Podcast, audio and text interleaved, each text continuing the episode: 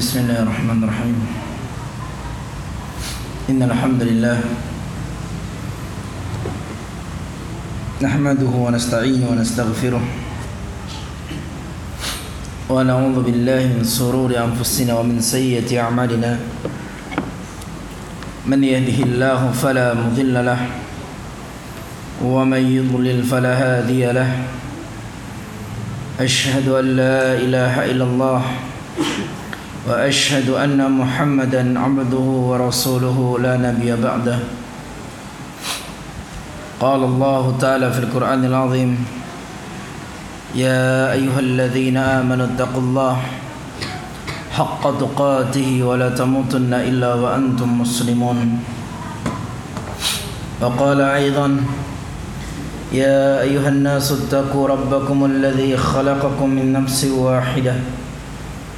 وخلق منها زوجها وبث منهما رجالا كثيرا ونساء واتقوا الله الذي تساءلون به والأرحام إن الله كان عليكم رقيبا.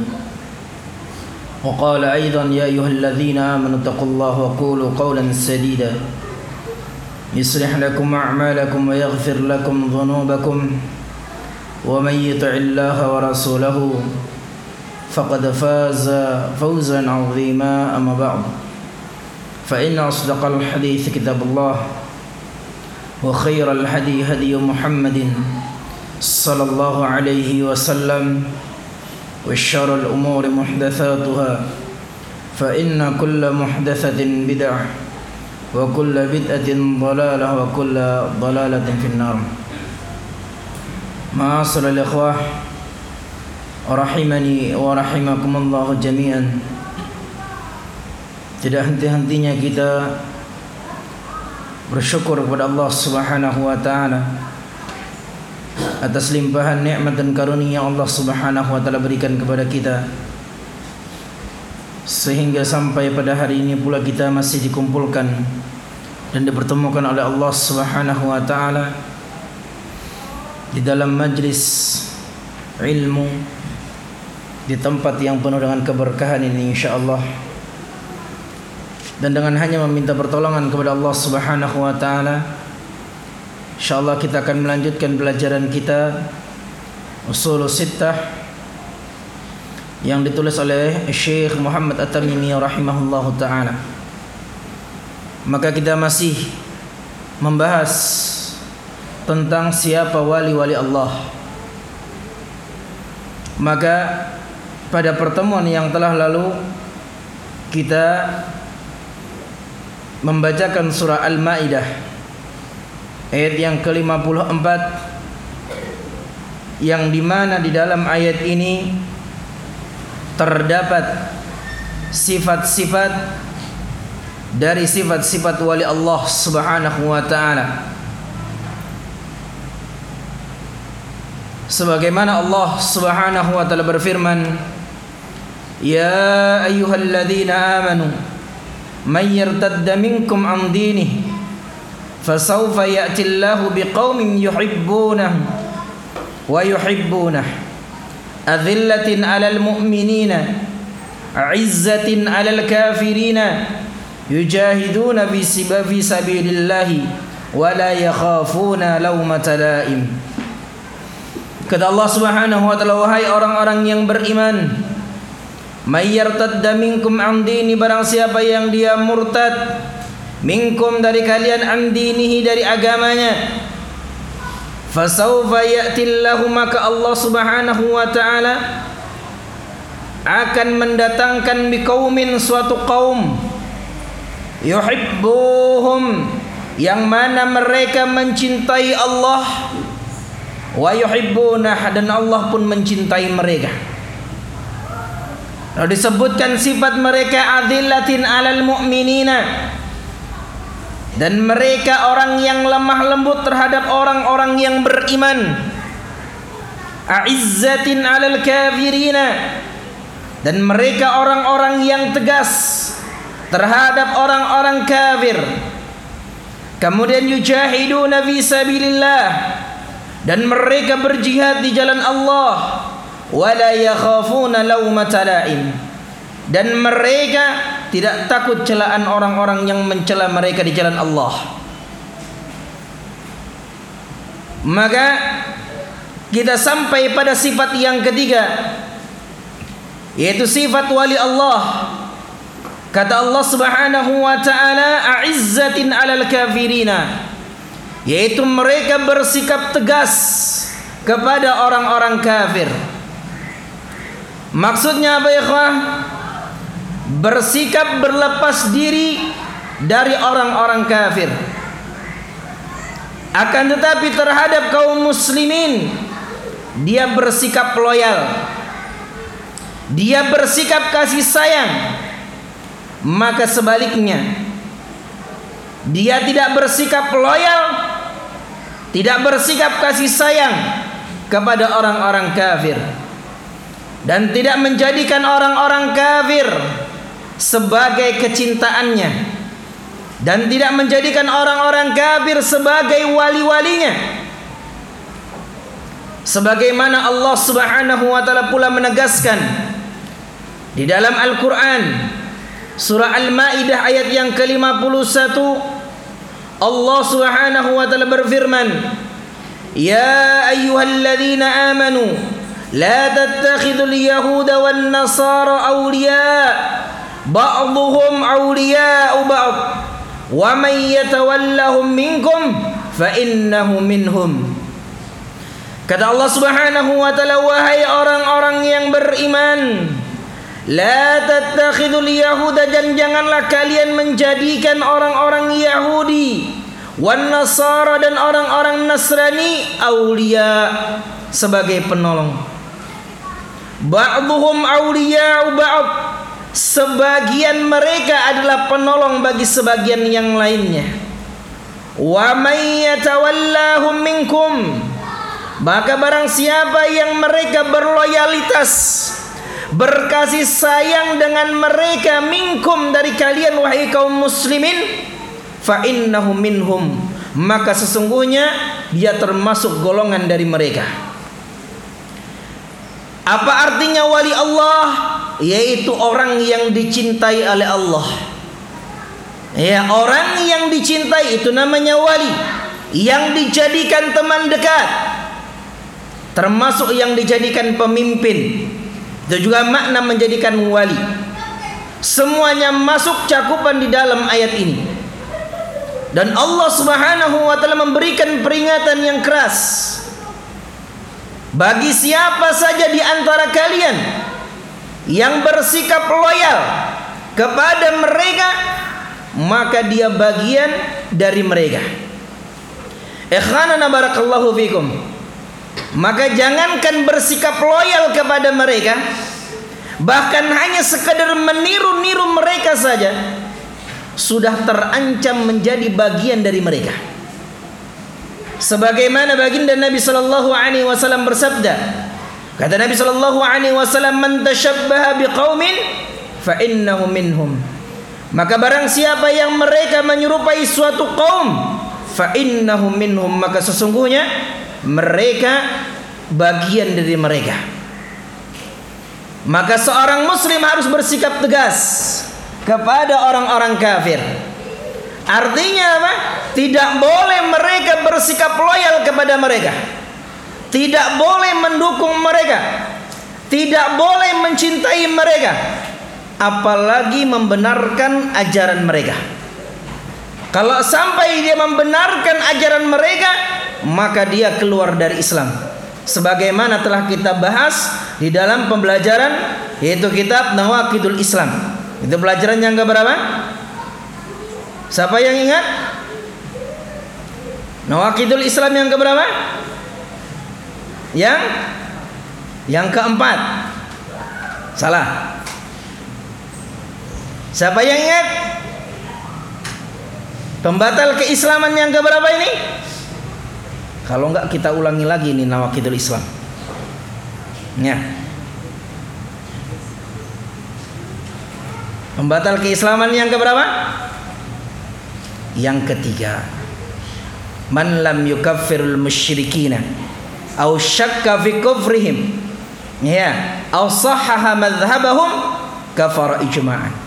Barang siapa yang mereka ya ya tidak mengkafirkan orang yang kafir au syakka fi kufrihim atau mereka ragu tentang kekafiran mereka atau bahkan membenarkan ya madhab mereka kekafiran mereka maka mereka keluar dari agama Islam kesepakatan para ulama.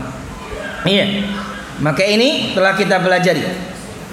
Tapi barakallahu fikum perlu senantiasa kita ingatkan. Membenci orang-orang kafir mengkafirkan mereka menyalahkan ajaran mereka sama sekali tidak bermakna menzalimi mereka. Paham? Ya yeah. Berbuat zalim kepada orang kafir sekalipun hukumnya haram. Sebagaimana firman Allah Subhanahu wa taala wala yajrimannakum sana'anu qaumin alla ala ta'dilu i'dilu huwa aqrabu littaqwa kata Allah Subhanahu wa taala. Kata Allah Subhanahu wa taala, janganlah kebencian kamu kepada suatu kaum, kebencian kepada orang kafir membawamu berlaku tidak adil kepada mereka. I'dilu berlaku adillah kalian karena adil itu lebih mendekatkan kepada ketakwaan. Dan juga tidak dilarang bagi kita untuk berbuat baik kepada mereka dalam urusan dunia. Di dalam urusan dunia. sebagaimana firman Allah Subhanahu wa taala la yanhaakumullahu 'anil ladzina lam yuqatilukum fid dini wa lam yukharijukum min diyarikum. An tabarruhum wa tuqsatu ilaihim innallaha la yuhibbul muqsitin. Kata Allah Subhanahu wa taala, Allah Subhanahu wa taala tidak melarang kalian untuk berbuat baik kepada orang-orang kafir yang tidak memerangi kalian. Karena agama kalian. Dan berbuat adil kepada mereka. Sesungguhnya Allah Subhanahu wa taala mencintai orang-orang yang berbuat adil. Nah, jadi ikhlas sekalian, bukan makna membenci orang-orang kafir berarti kita boleh berbuat zalim kepada mereka. Bahkan boleh kita berbuat baik dalam perkara duniawi. Bisa dipahami ya, kan? Iya, jangan kena mentang-mentang orang kafir, orang kafir sikat. Iya. Tidak urusan, pokoknya orang kafir sikat selesaikan. Iya. Kenapa harus kita membenci mereka? Karena Allah Subhanahu wa taala membenci mereka. Iya. Kenapa kita harus membenci orang-orang kafir? Karena Allah Subhanahu wa taala membenci mereka. Dan karena Allah memerintahkan kita untuk membenci mereka. Kenapa Allah membenci orang-orang kafir? Karena mereka membenci Allah dan Rasulnya. Apa permusuhan mereka kepada Allah dan Rasulnya? Permusuhan mereka adalah kekufuran dan kesyirikan. Maka itulah ikhlas sebesar-besar permusuhan kepada Allah. Maka patutkah seorang muslim berkasih sayang dengan orang yang memusuhi Allah dan Rasulnya? Bahkan mereka menghina Allah subhanahu wa ta'ala. Mereka mengatakan Allah memiliki anak. Dan ini merupakan penghinaan yang besar. Allah disamakan dengan makhluk yang memiliki anak. Maka patutkah kita berkasih sayang dengan orang-orang yang menghina Allah subhanahu wa ta'ala Seandainya saja ya kita berisi kawal parak. Ya. Lalu kemudian ninya wani mengulu-ulu orang tua. Kira-kira tersikuk kada? Ya. Nah, menyambati orang tua ya. Wani lawan orang tua kita meskipun dia teman dekat pasti kita akan marah apalagi kalau dia sampai menghina Allah Subhanahu wa taala tentunya kita harus lebih marah lagi ya jadi ya ini bukan ajaran ekstrim ini adalah pokok keimanan ya subhanallah ada orang yang mengaku muslim Ya, malah dia anggap ajaran ini sebagai ajaran yang ekstrim. Ajaran apa? Yang keras. Ajaran yang radikal. Ajaran yang tidak toleran. Berarti dia hidup selama ini ya, sebagai seorang muslim dia tidak pernah belajar tentang akidah Islam yang sebenarnya. Dan inilah bahaya kalau tidak mempelajari ya keimanan berdasarkan Al-Qur'an dan sunnah Nabi sallallahu alaihi wasallam. Ini sifat mereka yang ketiga. Itu sifat wali-wali Allah a'izzatin 'alal kafirina. Mereka tegas terhadap orang-orang kafir. Kemudian yang keempat dari sifat mereka yang Allah Subhanahu wa taala sebutkan, yujahiduna fi sabilillah. Mereka berjihad di jalan Allah. Dan inilah sifat yang keempat. Sifat yang sebelumnya berkasih sayang dengan sesama orang-orang yang beriman dan tegas kepada orang kafir. Makanya ikhlas sekalian, kalau antum melihat ada seorang tokoh dianggap wali bahkan mungkin dia pemimpin ormas Islam terbesar dan dia juga dikatakan doktor akidah di satu universitas Islam. Ya tapi ternyata dia berkasih sayang dengan orang-orang kafir tapi terhadap saudaranya yang seiman mereka bersikap keras. Mereka bersikap memusuhi. Yang selalu berbeda pendapat dengan mereka dia katakan wahabi sesat. Jos, luar biasa. Nah ya dikatakan apa? Wahabi sesat. Tapi sama orang kafir malah bergandengan tangan. Orang kafir demi tujuan dunia demi tujuan kekuasaan. Dia bawa keliling ke pesantren-pesantren ya. Ngasih bantuan ke pesantren-pesantren ya. Santrinya nyiumi tangannya dimuliakan. Subhanallah. Dengan orang kafir mereka bisa bergandengan tangan. Tapi terhadap saudaranya yang seiman saudaranya yang beriman dia memusuhi dia berikan gelar-gelar yang tidak baik kepada mereka. Nah maka ikhlas sekalian ini bukan tanda wali-wali Allah tapi pada dirinya ada sifat ya musuh-musuh Allah Subhanahu wa taala. Jadi ini bukan sifat wali Allah. Maka di sini apa pentingnya kita mengenal sifat wali-wali Allah. Supaya orang yang dianggap wali, yang dianggap ulama, kita pun tahu sebenarnya dia bukan wali. Ya, bukan pula ulama. Karena wali Allah sifatnya berkasih sayang dengan orang-orang yang beriman. Dan tegas kepada orang kafir. Dan ulama mereka itulah yang mengamalkan ilmu. Ya mereka adalah orang-orang yang mengamalkan ilmu mereka. Sebagaimana Allah Subhanahu wa taala berfirman innama yakhsyallaha min ibadihi ulama. Ya sesungguhnya ya hanya saja yang takut kepada Allah min ibadihi dari hamba-hambanya al ulama yaitu mereka para ulama. Ditakut kepada Allah berarti mengamalkan ilmu. Itulah hakikat ulama yang takut kepada Allah Subhanahu wa taala. Ya. Jadi jangan tertipu dengan gelar doktornya saya. Nah, dia kan doktor, tesisnya luar biasa. Nah, tapi akidahnya ngaur. Ya, tidak perlu kita ambil sebagai rujukan. Nah, Kemudian sifat mereka yang keempat tadi yaitu mereka berjihad di jalan Allah. Ikhwas sekalian, jihad adalah amalan yang mulia. Maka sifat-sifat wali Allah yaitu mereka berjihad di jalan Allah, membela agama Allah dan melawan orang-orang yang kafir kepada Allah Subhanahu wa taala. Tetapi jihad di sini adalah jihad yang sesuai dengan tuntunan syariat. Bukan seperti jihad yang dilakukan oleh para teroris. Ya, tapi jihad yang sesuai dengan ketentuan syariat. Karena di sini ya, ada dua golongan yang melampaui batas. Golongan yang pertama, golongan yang anti jihad. Alergi dengan kata-kata jihad. Ya.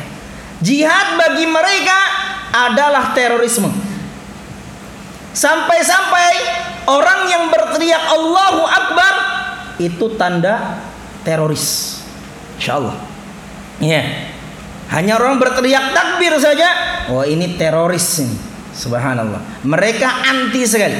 Ya, mereka anti terhadap kata-kata jihad.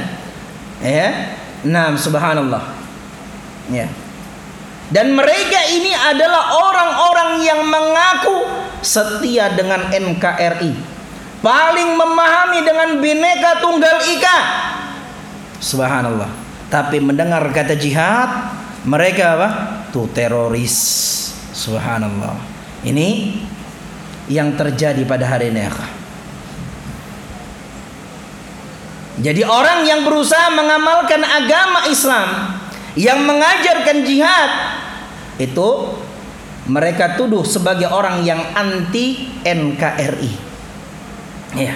Ya sekalian mereka lupa mungkin atau pura-pura lupa. Ya. Enam negara Republik Indonesia ini ya mereka terbebas dari penjajahan yaitu dengan apa? Dengan jihad fisabilillah. Ya, dengan jihad fisabilillah. Dengan pekikan takbir. Ya. Subhanallah. Ya, ini di antara mereka golongan yang pertama anti dengan kata-kata jihad. Kemudian golongan yang kedua. Ya. Ada yang berjihad atau meneriakan jihad tapi salah jalannya. Jalannya salah. Mengikuti jalannya teroris atau khawarij. Ya. Meneriakan jihad tapi jihadnya tidak sesuai dengan syariat. Nah, ya, dia tidak tahu tentang hukum hukum jihad. Dia tidak paham petunjuk-petunjuk Nabi Shallallahu Alaihi Wasallam dalam berjihad. Dia tidak belajar bagaimana syarat-syarat berjihad. Yang dia pelajari hanya bab yang pertama. Keutamaan mati syahid. Dijemput bidadari. Nah ini yang dipelajari. Jadi hendak lakas mati bom bunuh diri. Ah, barakallah. Ini yang terjadi pada mereka. Iya, nang diajari apa? Nang dipelajari. Inilah mati syahid keutamannya kami ini dijemput bidadari. Nah, jadi nang anum-anum nih ya kan. Biasanya korbannya tuh nang anum-anum gitu kan. Ya yang galau-galau gitu kan. Nah hari-hari pena melamun tuh itu perhatikan itu jangan-jangan tuh kan. Ya, timbul bunuh diri karena kakaruan ya kan. Ya. Ini jomblo hati-hati ya. Baik. Ya. Ternyata ya akhirnya apa? Bunuh diri ya. Ini jihad yang bertentangan dengan syariat Islam. Ya, tidak ada jihad dengan bom bunuh diri. Bahkan Nabi Shallallahu Alaihi Wasallam tidak memerangi orang kafir begitu saja. Seperti apa yang mereka lakukan? Datang ke hotel, ya katanya hotel ini miliknya orang kafir, dah bom bunuh diri. Ya. Mereka datang ke tempat-tempat wisata, di situ banyak orang kafirnya, sudah bom langsung ini orang kafir semuanya. Nah, subhanallah ini ya akal pemikiran mereka ini memang gak gatuk ya. Subhanallah. Ya karena tadi apa? Belajar cuma kulitnya. Ya, belajar cuma hanya kulitnya saja. Bukan seperti itu jihad. Rasul sallallahu alaihi wasallam bahkan beliau memerangi orang-orang kafir yang sudah pantas diperangi ya karena berkhianat sekalipun beliau kasih pilihan Ya, beliau kasih pilihan dulu. Yang pertama yaitu masuk Islam. Iya. Ajak dulu masuk Islam. Dan itulah tujuan jihad untuk menebarkan rahmat, yaitu mengajak orang-orang masuk Islam supaya mendapatkan rahmat Allah Subhanahu wa taala. Ya, mendapatkan kasih sayang Allah Subhanahu wa taala. Dan kepada orang kafir secara umum kasih pilihan yang pertama yaitu masuk Islam. Kalau dia tidak mau masuk Islam, maka pilihan yang kedua yaitu menjadi kafir zimmi. Ya, kafir zimmi, yaitu orang kafir yang tinggal di bawah kekuasaan pemerintah kaum muslimin. Nah, ini pilihannya. Jadi orang kafir itu ada tingkatannya ya, Pak. Iya, Masya Allah. Ya, ini tujuannya ya. Tujuannya apa? Supaya dia masih bisa didakwahi. Kemudian supaya dia masuk Islam. Kalau tidak mau pilihan yang kedua, baru diperangi diperangi oleh Rasul Sallallahu Alaihi Wasallam. Ini hanya sedikit contoh ya penyelisihan mereka terhadap nam jihadnya Nabi Sallallahu Alaihi Wasallam.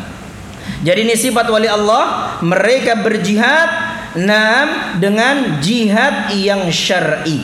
Ya dengan jihad yang syar'i. Bukan jihad ngaur ya bukan jihad yang ngaur Nah, kemudian yang kelima, sifat mereka. Dari sifat wali-wali Allah wala yakhafuna laumatalaim. Maka mereka tidak merasa malu ya celaan orang yang mencela. Mereka tidak merasa takut terhadap celaan orang-orang yang mencela. Dan mereka tidak takut di jalan Allah celaan orang yang mencela mereka. Artinya apa ya? Ketika mereka mengamalkan syariat Allah, mengikuti sunnah-sunnah Nabi Shallallahu Alaihi Wasallam, di sana ada orang-orang yang memusuhi mereka. Ada orang-orang yang mencela mereka. Maka mereka tidak takut. Bahkan mereka tidak peduli dan mereka tidak mundur. Ya, dan mereka tidak mundur dan mereka terus mengamalkan syariat Allah Subhanahu wa taala dan menyebarkannya. Ya, menyebarkan dakwah kepada tauhid dan sunnah Nabi sallallahu alaihi wasallam. Jadi kalau ada orang ya yang ketika dia mengamalkan kebaikan, mengamalkan sunnah Nabi Shallallahu Alaihi Wasallam hanya disambat sedikit ya, wah jenggotan jenggot naga, ya kan, ninja hatori, ah cingkrang ah. sudah esok potong jenggot ya esok apa? Belapas burdahnya. Kenapa? Karena dicela orang. Ya ini hanya sedikit celaan saja. Tidak menyakiti badannya. Ya. lalu bagaimana dengan dakwah Nabi Shallallahu Alaihi Wasallam? Yang beliau dilempari dengan batu diusir oleh kaumnya dari negerinya sendiri dari kota yang dicintainya berhijrah ke kota Madinah. Ya kita belum seperti itu. Kita cuma dicaci saja diumpat saja. Itu pun terkadang kalau ini lagi orang banyak ya kan? Kalau sorangan pasti bisnis juga. Ya kan? Olehnya karena orang banyak tadi kan? Oh ini rasa terangkat sedikit nih kan orang banyak nih. Nah ini biasanya kayak gitu kan. Yang terjadi kalau pas orang banyak oh wani. Kalau pas orangan lintuk gitu ya. Ya bepandir aja kada oh inggih pak. Oh inggih. Oh gitu. Masya Allah. Iya. Jadi kalau seseorang ini mereka lah, mengamalkan ajaran Islam, kemudian ya hanya karena celaan sedikit dari manusia mereka mundur, masya Allah, ya berarti ya mereka apa? Kurang kuat keimanannya. Hmm. Nabi Shallallahu Alaihi Wasallam dan para sahabat kalau kita membaca sirah perjalanan mereka bagaimana mereka berdakwah? Ya bagaimana mereka mendapatkan cobaan di dalam berdakwah? Cacian makian mereka dapatkan. Pukulan. Ya sampai nyawa mereka mereka pertaruhkan untuk mempertahankan agama mereka. Ya maka sifat orang-orang yang dicintai oleh Allah Subhanahu wa taala mereka tetap berpegang teguh dengan syariat Allah Subhanahu wa taala walaupun manusia mencela mereka. Ya, walaupun manusia mencaci maki mereka. Wala yakhafuna laumata dan mereka tidak takut terhadap celaan orang-orang yang mencela. Ya. Jadi ini insyaallah kuat sudah ini ya. Nah, kalau bayar pepanderan orang itu kan padas sedikit aja. Ya kan? Antum kada kada dengar apa? Lewat di telinga, apa masuk telinga kiri keluar kanan gitu kan. Insya Allah dua harinya gitu kada lagi apa. Ya. Paling sehari dua aja nang penang kayak itu kan. Oh, ini limbah kelimbahannya tuh kada lagi ya. Insya Allah. Ya. Ini sudah berlalu ya. Ini pengalaman masalahnya ya. Ya, pengalaman. Masya Allah. Dulu kita pakai jubah gini. Oh itu ibu-ibu di kampung saya itu. Eh Malik katanya pinjam dasternya. Kayak gitu. Iya kan? Kalau kita tidak kuat-kuat keimanan memang ya godaan dari jin ya dari kalangan manusia maupun jin dari kalangan jin itu memang ya luar biasa ya antum anak ke masjid wah oh, alim kawalnya sudah ya udah kayak itu mantalam nih anak dulak nih mantalam sudah eh kenapa aduh disambati kekawalan iya kan? Kita nang bab kupiah aja nih. Supan sudah. Ya inilah ya setan itu gitu ya. Ada yang dari kalangan jin dan juga ada dari kalangan manusia. Yang dari kalangan manusia ini nyata ya kan? Nah beikung ya subhanallah. Ya nera ya. dan Nabi Shallallahu Alaihi Wasallam telah menghabarkan tentang mereka. Dan memang mereka ini wali-wali Allah ini akan terus dimusuhi dan dicela. Ya. Yeah. Akan terus dimusuhi dan dicela. Dan juga Allah Nabi sallallahu alaihi wasallam memberikan kabar gembira bahwa celaan dan permusuhan manusia kepada mereka ya tidak sedikit pun membahayakan mereka. Ya, tidak sedikit pun membahayakan mereka sebagaimana dalam hadis ya at-taifah al-mansurah ya golongan yang selalu ditolong oleh Allah Subhanahu wa taala yaitu golongan pengikut Nabi sallallahu alaihi wasallam dan para sahabatnya yang diistilahkan dengan ya para sahabat yaitu dengan ahlu sunnah wal jamaah Nabi sallallahu alaihi wasallam bersabda kata Nabi sallallahu alaihi wasallam la tazalu ta'ifatun min ummati qa'imatan bi amrillah la yadhurruhum man khadzalahum aw khalafahum hatta ya'ti Allah hatta ya'ti amrullahi wa hum zahiruna 'alan nas.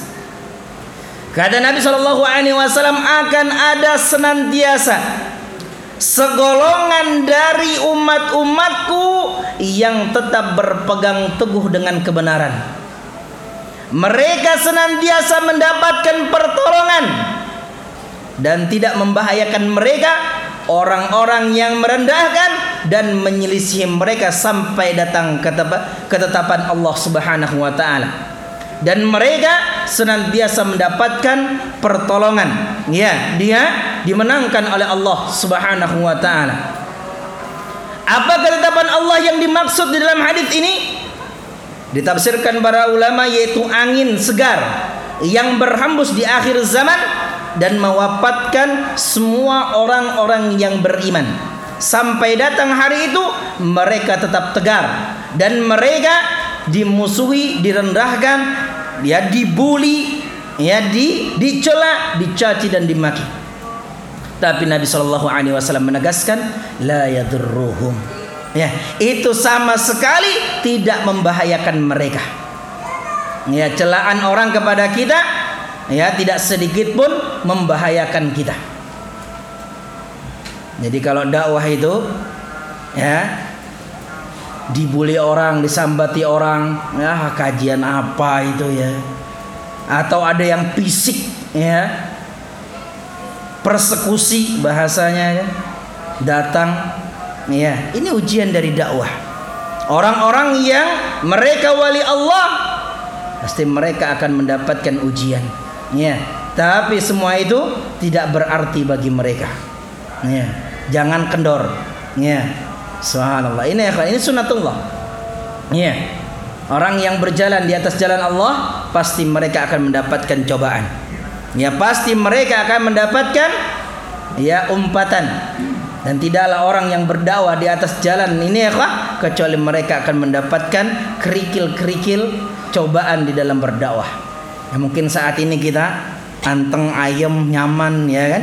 Mungkin satu saat kita juga ya kira kita tidak berharap tentunya mudah-mudahan dakwah sunnah di sampai ini diberikan perlindungan oleh Allah Subhanahu wa taala dan semoga diterima ya di tengah masyarakat itu dakwah ya yang benar ini ya barakallahu fikum.